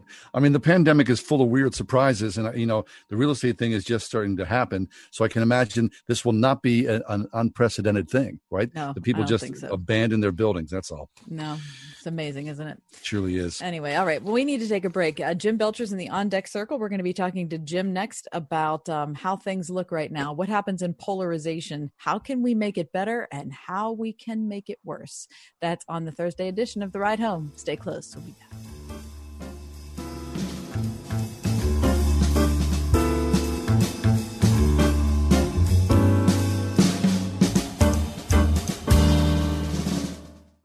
Thinking about life insurance?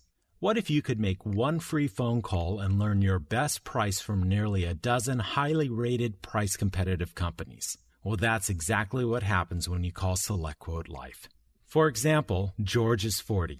He was getting sky high quotes from other companies because he takes meds to control his blood pressure. But when I shopped around, I found him a 10 year, $500,000 policy for under $25 a month. I'm SelectQuote agent Dan Savino. And believe me, if SelectQuote isn't shopping for your life insurance, you're probably paying too much. For your free quote, call 800 494 2323. That's 800 494 2323. 800 494 2323. Or go to selectquote.com. Since 1985, we shop, you save. Get full details on the example policy at selectquote.com slash commercials or price could vary depending on your health issuing company and other factors. Not available in all states.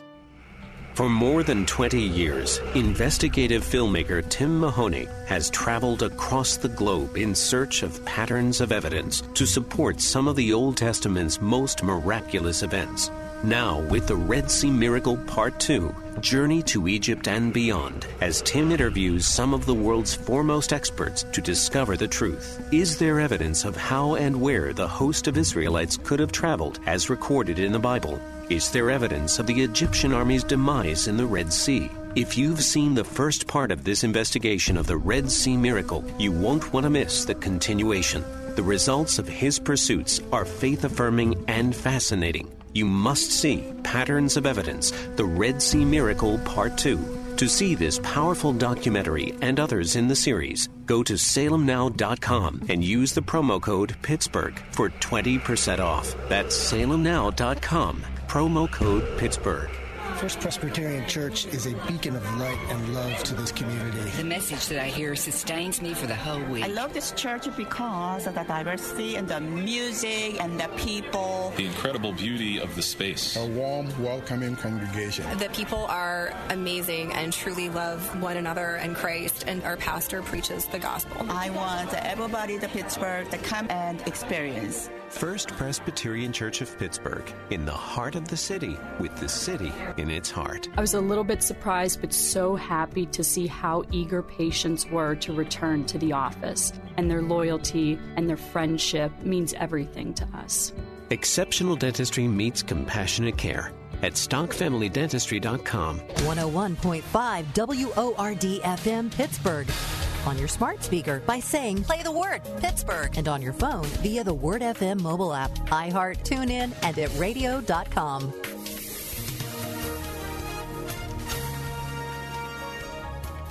Tonight, partly cloudy and humid with a low 70. Tomorrow, clouds and sun with a shower or thunderstorm in spots in the afternoon with a high 86. Tomorrow night, partly cloudy with a low 66. Saturday, times of clouds and sun with a shower thunderstorm in spots and a high of 75. With your AccuWeather forecast, I'm Gregory Patrick.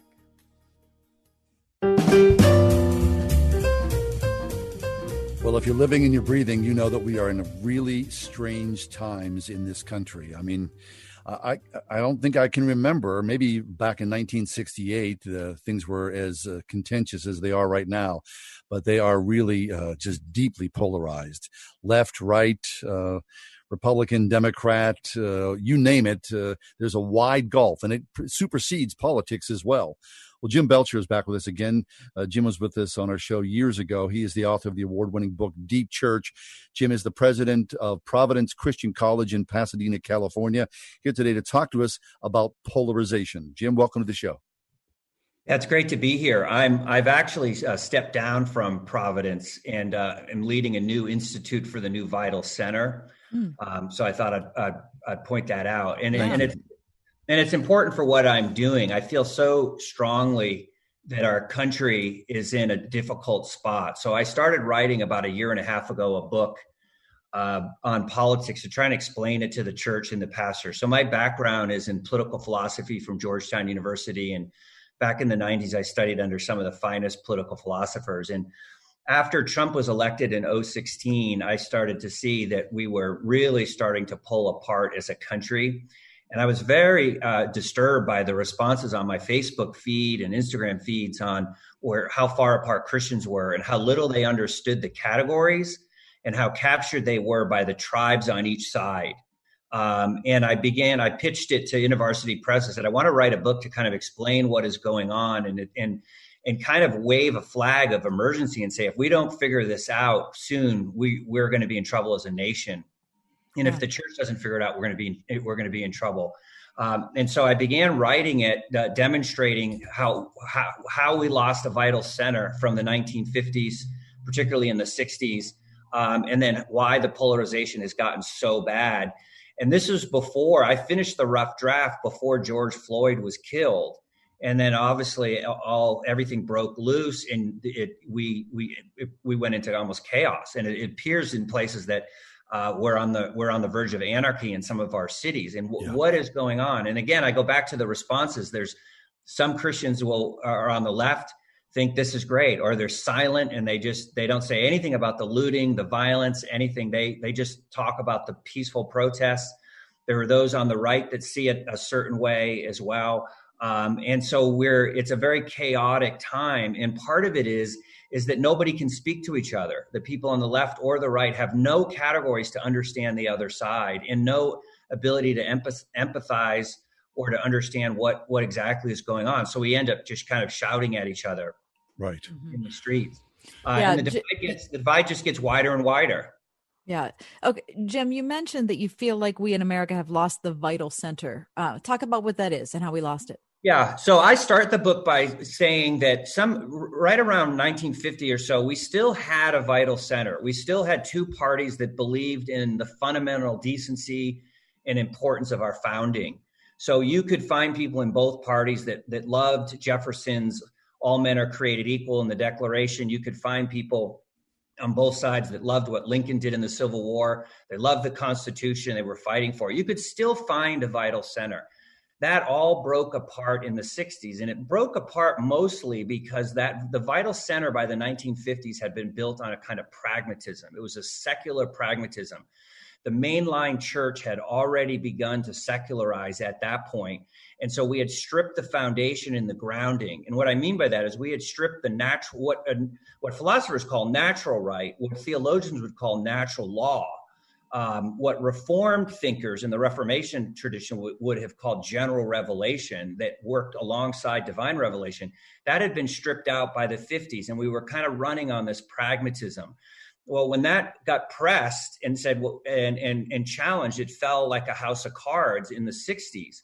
We then had a, a, re- a, reaction in the 80s with the Christian right that pushed back on that, but it but it really still didn't understand the, the foundations that we needed. Now we're at a time now where the vital center is completely gone. There is no agreement on the fact that that the founders had set something in motion that was correct. I mean, you you guys were around this past Fourth of July when when Hamilton came out. I mean, right. Hamilton comes out and they're immediately trying to cancel it. Well, why is the far left trying to cancel it? Well, because it's filled with the founding fathers who were far from perfect.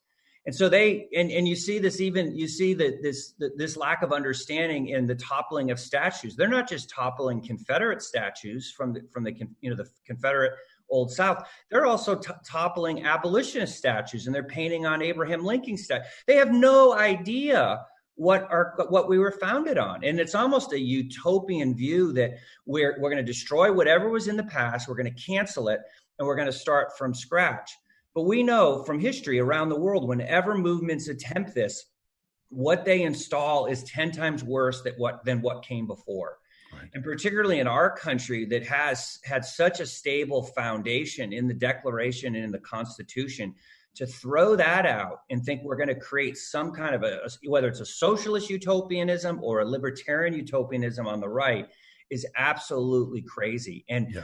you know, in in a week after uh, George Floyd was murdered, people started saying, "You don't understand. If you if you get rid of the police, the violence is going to skyrocket, the death rate's going to skyrocket. And they said, no, no, no, no, no, it's different this time. It's going to be different. And everybody pointed back to Baltimore in the riots that happened then. And now we see that it the, the murder rate has just gone through the roof in these cities, right? And people are fleeing the cities now again, and they're going to be worse off than they were before. No doubt. So if you live in Portland or Seattle, I mean, and you're paying taxes and you're a homeowner, that's the last place you want to be. But at the same time, the government, those in charge, the mayors and the governors of the states, they're turning a blind eye or they are in agreement with the protest and the riots. Yeah, yeah. And it's the question, and I asked this in the book why are they doing this? These are their cities. Why are they letting their cities burn? And I think partly they're letting it burn because they're afraid of the far left. And they're they're just afraid of it, right? It's it it's it's it, they don't want them coming to their house. They don't want them out front their house. Right. But I also think that by destroying and pushing out the middle class and all the businesses, they strengthen their own hand. They get more federal money eventually. Uh, they they create more dependency. There's there's less uh, middle class people, and so the poor are dependent even more and more on the the ruling class. Um, there's a thinker out here named Joel Kotkin, who's at Chapman University, and he says we've created a new feudalism in California. We have the highest uh, gap between rich and poor. The middle class have left.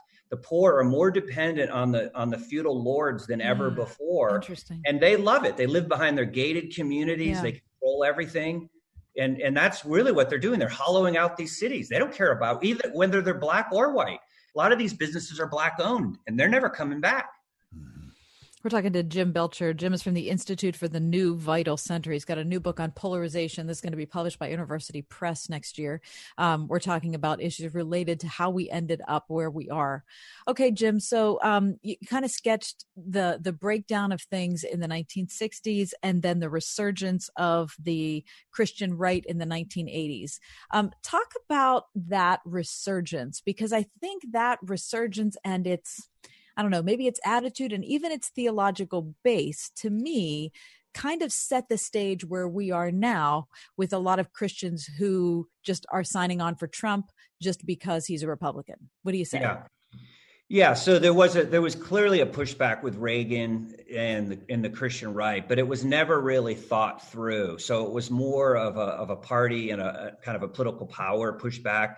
It was eh, they picked a few issues, important issues. Abortion, being pro life, is a very important issue, obviously. Um, but they didn't go further than that and, and, reassess where our founding, where our grounding was. In some ways, they were conservatives who then just built back on a pragmatism of individualism, Mm. um, and so they became the right version of the of the left on when it comes to individualism. And that's not how the Vital Center needs to work. The Vital Center is much more than a selfish individualism, right? It, it's there's a certain obligation that comes with being citizens. It's not how much of the pie can you get, and that's all that matters. I mean, I'm for lower taxes and I'm I'm for economic freedom, but it's always economic freedom that's balanced with a social responsibility that we all have to our community. Um, and in the past, this was called civic republicanism, and we had a very robust understanding of of what that what that looked like. And so I think that the pushback was shallow. I think the next the other thing that happened with the Christian right is they align themselves only with one narrow piece of the spectrum, the the the, the, the right, instead of realizing that Christianity had has to belong to the entire vital center, both left and right. So we've politicized Christianity, we've politicized religious freedom. And so the left, anybody on the left, even if they're moderates and they're just barely left of center, they don't trust Christians anymore because it looks like we're just using religious freedom to get our needs met and our rights protected, but we don't care about anyone else's rights. And that can't be true because if we do believe in natural right and natural law, we're going to care about all citizens and particularly minorities, which is why our constitution, our constitution was put together really to protect minorities against the majority. Um, and we've we've we, we we have to always be mindful of that, or the major the minority gets mad and they do what they're doing now. Right. So uh, in the church, losing in many ways its esteem and its viability and strength.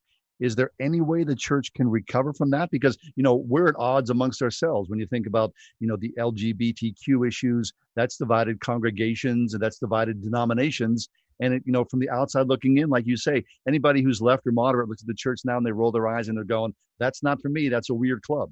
Yeah, John. Yes, I think there is. I mean, for, part of it comes in understanding both sides. And so I do that in the book. I lay out, I move beyond the political spectrum and I set up a quadrant system that goes into much more detail and shows uh, where where everybody fits in. So that part of it is just understanding. If you can understand the other side, you re, we tend to react less knee jerk to it.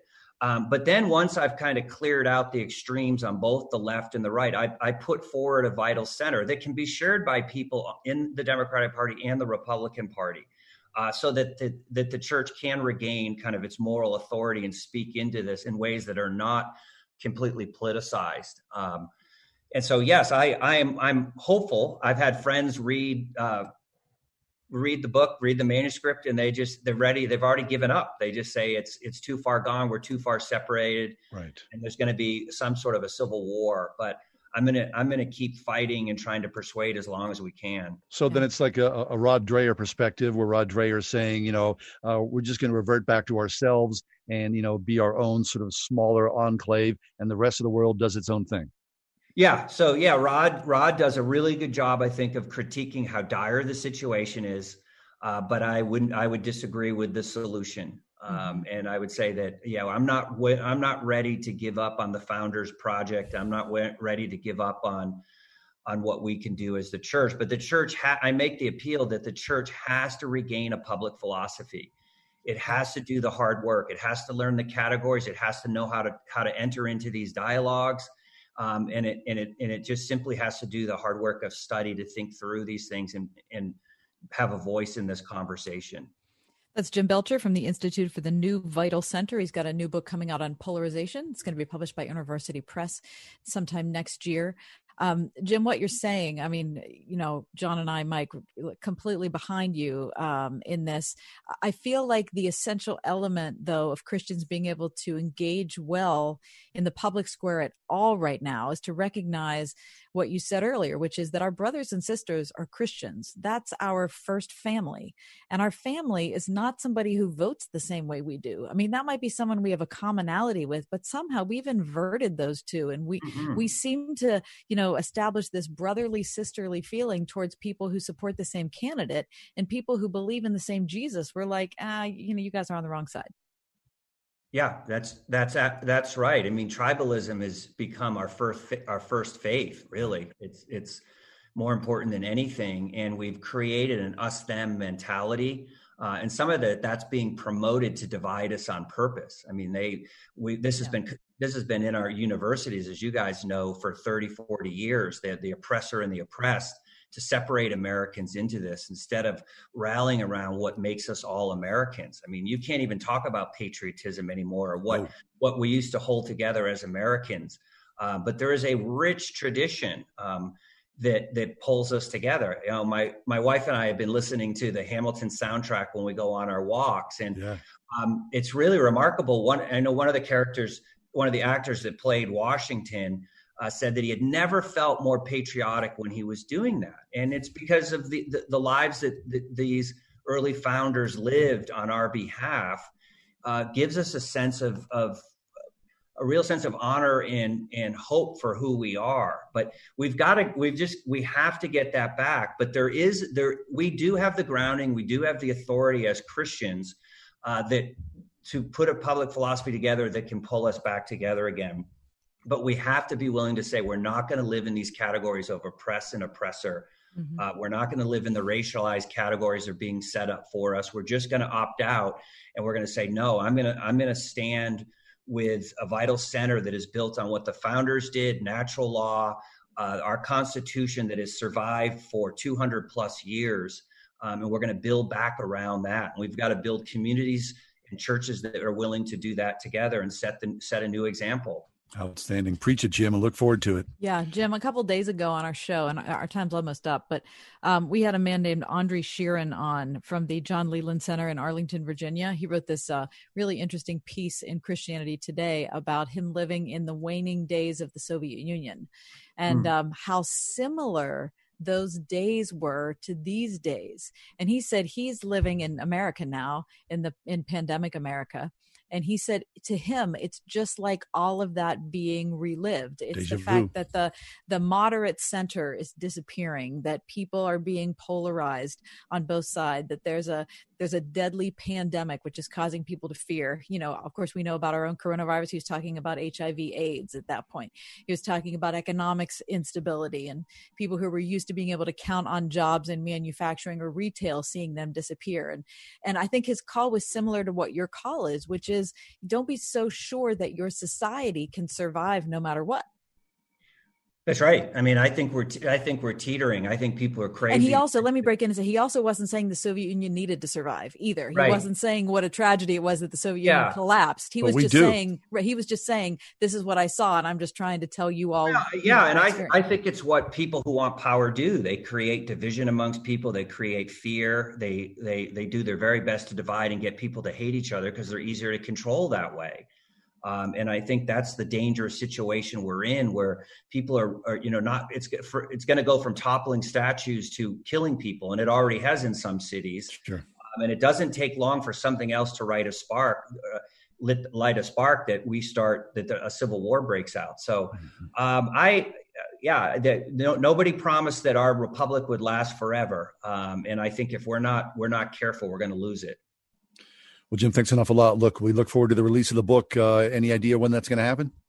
Yeah, next summer. I wish these. I wish publishing went faster, but yeah, you're in there writing X number of words a day. So God bless you for that. Yeah, thanks, thanks you guys. Good to be My with pleasure. you. You as well, Jim Belcher, Institute for the New Vital Center. Information about Jim, people can find you online, can't they, Jim? That's right. Yep. We'll take a break, come back. Uh, we got more ahead. Uh, we're going to talk to um, our epidemiologist checking in on COVID here in Western Pennsylvania. Stick around for that. It's the Ride Home with John and Kathy here on Word FM.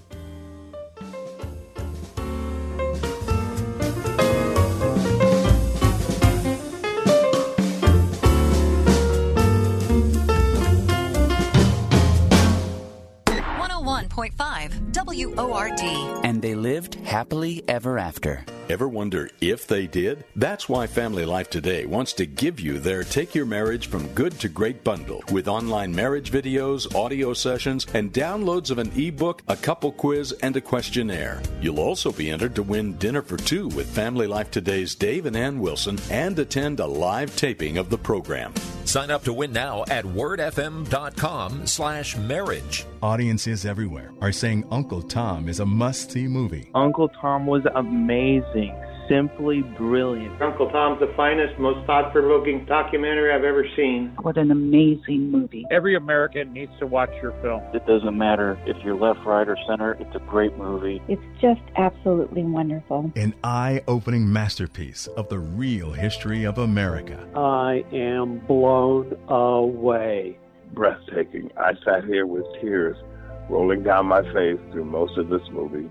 Thank you so very, very much for doing this. Uncle Tom is one of the most important documentaries of our time. I highly recommend everyone get it. I wish I could figure out a way to get everybody to watch it.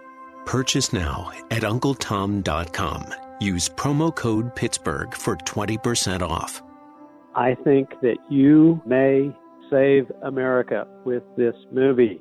UncleTom.com. Hi, this is John Hall telling you how much I love my pillow and how it's really changed my sleep. Check out the new mattress topper. It's truly amazing. I don't know if I love my pillow or the my pillow mattress topper more. Get a my pillow mattress topper and get some of the best sleep of your life. It comes with a 10-year warranty and a cover that's washable and dryable. It is made in the USA and backed with Mike Lindell's 60-day money-back guarantee mypillow.com. Save 30%, use promo code WORD or call 800-391-0954 when you do. Mike will give you two standard My Pillows for free. That's mypillow.com, promo code WORD, or by calling 800 391 0954. Seriously, get the best night's sleep of your life. It's all about My Pillow, 800 391 0954. For the best night's sleep in the whole wide world, visit mypillow.com.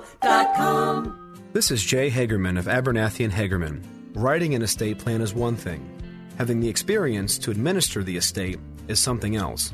At Abernathy and Hagerman, estate administration isn't a side job, it's what we do.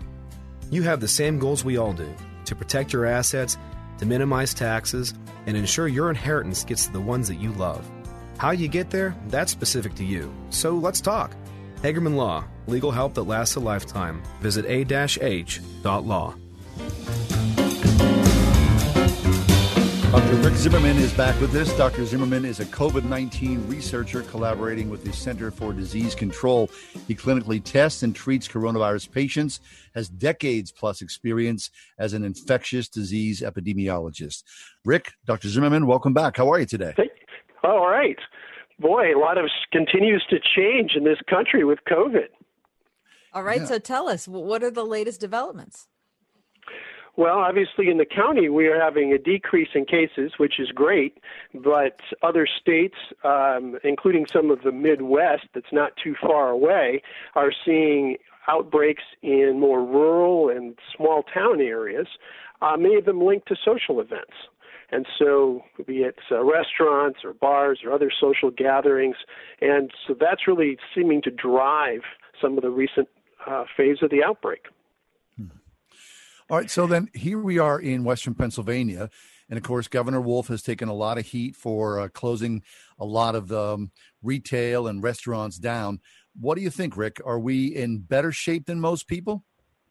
I think we can be thankful for a fair amount of that. So I did eat out um, once in the last couple of months. Uh, you know, occasionally we'll have takeout and bring it to some other place, but to actually eat, and it was an outdoor restaurant where we were probably three yards from the nearest table. Um, the waiters and waitresses all wore masks we wore masks, as did I think the rest of the patrons, until we were served our food. And I felt very safe out in the open, uh, three yards away from anybody else or any other table, and actually from other patrons, probably four or five yards away. There's new data um, coming out, and I've, I think I've told your listeners that I consider two yards outside as you know where large droplets would go. There's new data coming out that's confirmed what I shared previously that the smaller aerosols could go four, and indeed the latest information is up to 4.8 yards, almost five yards, if you're inside in a place where there would not be good dispersion. So if you think about that, not quite five yards, um, and you're in a restaurant um, or bar or other close proximity area uh, where people you can't eat with a mask on, obviously, are taking their masks off, you are at risk. So I prefer eating outside, uh, or I'll yards, carry out Rick, to my own home. yards, that's long. I know. I told you four previously, and now 4.8 is the newest data. I was talking to a friend of mine last week, Rick, and he said, you know, uh, we're all essentially just kind of rolling the dice because, you know, you can't stay in your house forever. So you do have to go out and, you know, you're doing some shopping or like yourself, Kath and myself, and I think Mike as well. You know, I've been to one restaurant in the past few months. So it is kind of like you want to be careful, but at the same time, you want to live your life as well. You sure do. I'm going out to the parks to jog very slow, but I go out. Uh, I do go out to a local outdoor swimming pool and swim, uh, but I try to not congregate real close to people. And of course, if you're swimming laps, you're not exactly congregating with people and such. But it is hard, and I miss the social time. But I know that I have family I need to protect. I know I have patients I need to t- protect. And as the Christian community, we need to protect our brothers and sisters, knowing that some of them are among the weakest, that God has a real heart for. Amen to that. Rick, let's turn our attention now to schools because this is obviously very contentious, not only here locally, but across the country as well. Whether it's your local elementary school or your college, what's your take on? Let's talk about elementary schools first. Sure. I, uh, elementary children can um, uh, contract the virus uh, in the Korean study, they didn't seem to transmit it as much, but I'm cautious. That was uh, South Korea. That's a different social structure than we live in in America. Um, a very you know modern country, but still it's a different country. Um, their older children, um, which would be the next grades up, did transmit even within the households a lot of COVID, and we know that COVID can be found the virus in any age child who's infected. Um, and again, many the, I think the majority, or at least half of all transmissions, are from people who don't know they're infected. And mm-hmm. certainly, many of those will be in the school year children. So you asked what to do. In fact, I have a family member who's asking this. I think if your tolerance for risk is none, then there is no way not to have children um, congregate, share germs, playgrounds, if there are um, uh, touch rails, have great hygiene. You can reduce risk, but you can't eliminate it. And if you wanted to eliminate it, you have to homeschool or cyber school. Um, you can do lots of controls, the engineering controls, the organizational controls to reduce risk, um, but you can't eliminate it in an elementary school, nor a middle, nor a high school. And so, if you're, it depends on your risk tolerance. And that's the reason my own personal thought is that there has to be a lot of discussions. A child who has a family member who lives with a grandmother who's uh, many health problems may have a different answer than a family that's parents are young and healthy and they're the only child in the house. Okay, Dr. Rick Zimmerman with us, COVID 19 researcher collaborating with the Center for Disease Control, joins us regularly on our show to talk about COVID 19 in the Western Pennsylvania area. Okay, so from schools to churches, Rick, um, let's talk about singing. This is a question that we put out to our listening audience twice over the last week or so, just asking people how they're gathering, what church looks like, how many people are still watching a service at home, how many people are going in. Um, anyway, there's a lot of singing going on, um, not at my church. Um, so I'm kind of curious about this discrepancy. How are you? How do you view something like singing? Sure, singing will create aerosols. And I've, you know, we just talked that four yards in, uh, you know, that can happen indoors up to 4.8 with the newer research. So if you create aerosols in a poorly ventilated or moderately ventilated space, you will be sharing those with other people. So then that comes with how is the air dispersion in the church? Um, is that good or is it recirculate contaminated air? Uh, is it hard to bring in fresh air? It goes to how many people are singing. I'm much more comfortable with a soloist up front on a stage that's five, ten, you know, five or ten yards from the parishioners in the pews than I am with the whole congregation um, one or two yards apart singing.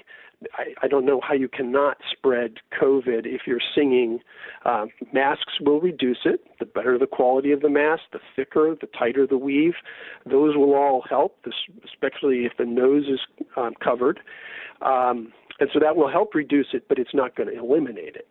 So again, okay, you have this issue of risk. I'm sorry to interrupt you, but what about people who are um, who are like not members of a congreg excuse me congregation, but people who are singing up front? What, what's the what's the safety of singing in a mask? Masks clearly reduce the amount of virus that will be expelled. It won't eliminate it, but it will reduce it substantially. Um, and so the amount that would depend on the quality of the mask and the degree of singing and the degree of infectiousness, but it does make a difference. Okay. There's a theory so, that the amount of virus determines that you contract. Yeah, the severity of the illness. Yes. Mm-hmm. Now that's a theory, but that is plausible. It happens with other viruses. Okay. So, Rick, let's uh, let's look forward. We were uh, reading this week about the Russians and um, their introduction of, um, you know, uh, they said, well, we've got we've got something that's going to, uh, you know, the vaccine cure is here. Uh, what's your take on this, and what about where we are here in the United States? Well, we have lots of vaccines, and I've been in the vaccine business long enough to know that um, the majority in the old days of vaccines probably failed before getting to market. And so we are pushing along. We have better technology, we have better analytics to help us guess which ones will be effective. Uh, but we don't know until we actually test it. And so I think it's a bold move to uh, we use so many billion dollars of purchases from several different manufacturers. If we're going to control things quickly, that boldness will be needed. But I suspect one or two of these vaccines that are going forward won't be as good as we hope for, and there may be one of the five or so that's in operation warp speed that will be a home run. Uh, but we don't know which one of those is, and until we test it, it's a guess. Right. Educated, Rick, do we have, do we have any um, any knowledge yet of how long a vaccine would be effective? Are we talking like a flu vaccine that might be effective for nine months or twelve months, or are we talking a measles vaccine? We don't know. My guess, um, which you know, this at this point it's a guess, is that these vaccines will have moderate durations of infection I could see a scenario where the end game is you get your COVID vaccine every two years. Um, and you need it because it wears off and because the virus changes. And so you got to get a COVID vaccine booster every two years. See. So then, what about the future? Will we ever go back to what we would consider the good old days? Or is that, you know, just a pipe dream and we're not going to return to normal anytime in the distant future? I have not been gifted as a prophecy uh, to be able to really predict the future. Come on, Rick. I Give us a good guess, word. I, I think we are going to be suffering until at least spring 2021. And a lot of the questions will be there'll be two or three major questions. For those infected, how long does protection last? For those vaccinated, um, there's actually four questions. How long will protection last? How good will the vaccine be? And how many people will take it? If a vaccine works half of the time and we need 70% herd immunity, 20% of the people are infected, but only half the people take the vaccine, well, that's 50 times 50, 25% plus 20% in natural infection. That's only 45% protection. We will not achieve um, herd immunity and cessation of COVID with 45% population. That's Dr. Rick Zimmerman, COVID 19 researcher in Pittsburgh with the COVID 19 update for Western Pennsylvania. Got to go. We'll be right back in a couple.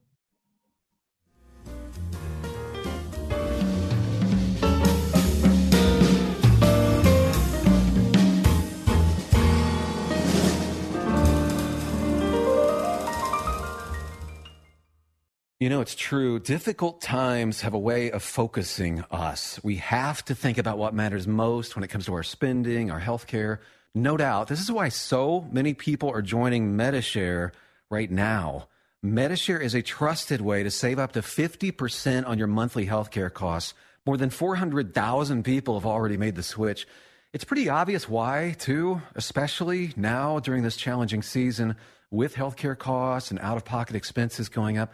Medi-Share can save you a lot of money. The typical family saves $500 a month. And Medi-Share is a Christian healthcare sharing ministry that's worked beautifully for 27 years. There are different options to choose from to fit your budget. I'll give you the number here in a second. And if you call, you can get a price within two minutes. Maybe now is the perfect time to make the switch and start saving. Here you go. Call 844 57 Bible. That's 844 57 Bible. 844 57 Bible. Seasons of change and uncertainty can be difficult, even scary, but they don't have to control or define you. The counselors of the Grace Wellness Center would consider it a privilege to come alongside and help you replace the fear and frustration with freedom and peace. While office visits are still available throughout the area, Grace Wellness Center also offers online and phone appointments to make counseling convenient and available on your terms, accepting all major insurances at thegracewellnesscenter.com. First Presbyterian Church is a beacon of light and love to this community. The message that I hear sustains me for the whole week. I love this church because of the diversity and the music and the people. The incredible beauty of the space. A warm, welcoming congregation. The people are amazing and truly love one another and Christ, and our pastor preaches the gospel. I want everybody in Pittsburgh to come and experience. First Presbyterian Church of Pittsburgh, in the heart of the city, with the city in its heart. Coming down the home stretch is Liberty Mutual, followed by customizes your car insurance. But wait, from the back comes so you only pay for what you need. So it's Liberty Mutual, customizes your car insurance so you only pay for what you need. And I'm pretty sure this is just an elaborate insurance ad. Liberty, liberty, liberty, liberty. I was a little bit surprised, but so happy to see how eager patients were to return to the office. And their loyalty and their friendship means everything to us. Exceptional dentistry meets compassionate care at stockfamilydentistry.com. WORD celebrates the high school class of 2020, and we'd like to reward your college bound seniors' achievement during our Senior Spotlight Sweepstakes presented by Salem Media Group. Enter now through August 20th for a chance to win a $500 school package. Click the contest banner at wordfm.com and upload a photo of your senior with a short bio of their future plans. Then, Friday, August 21st, one lucky senior will win a $500 school package. The Senior Spotlight Sweepstakes, brought to you in part by Salem Media Group, Salem Surround, and this station.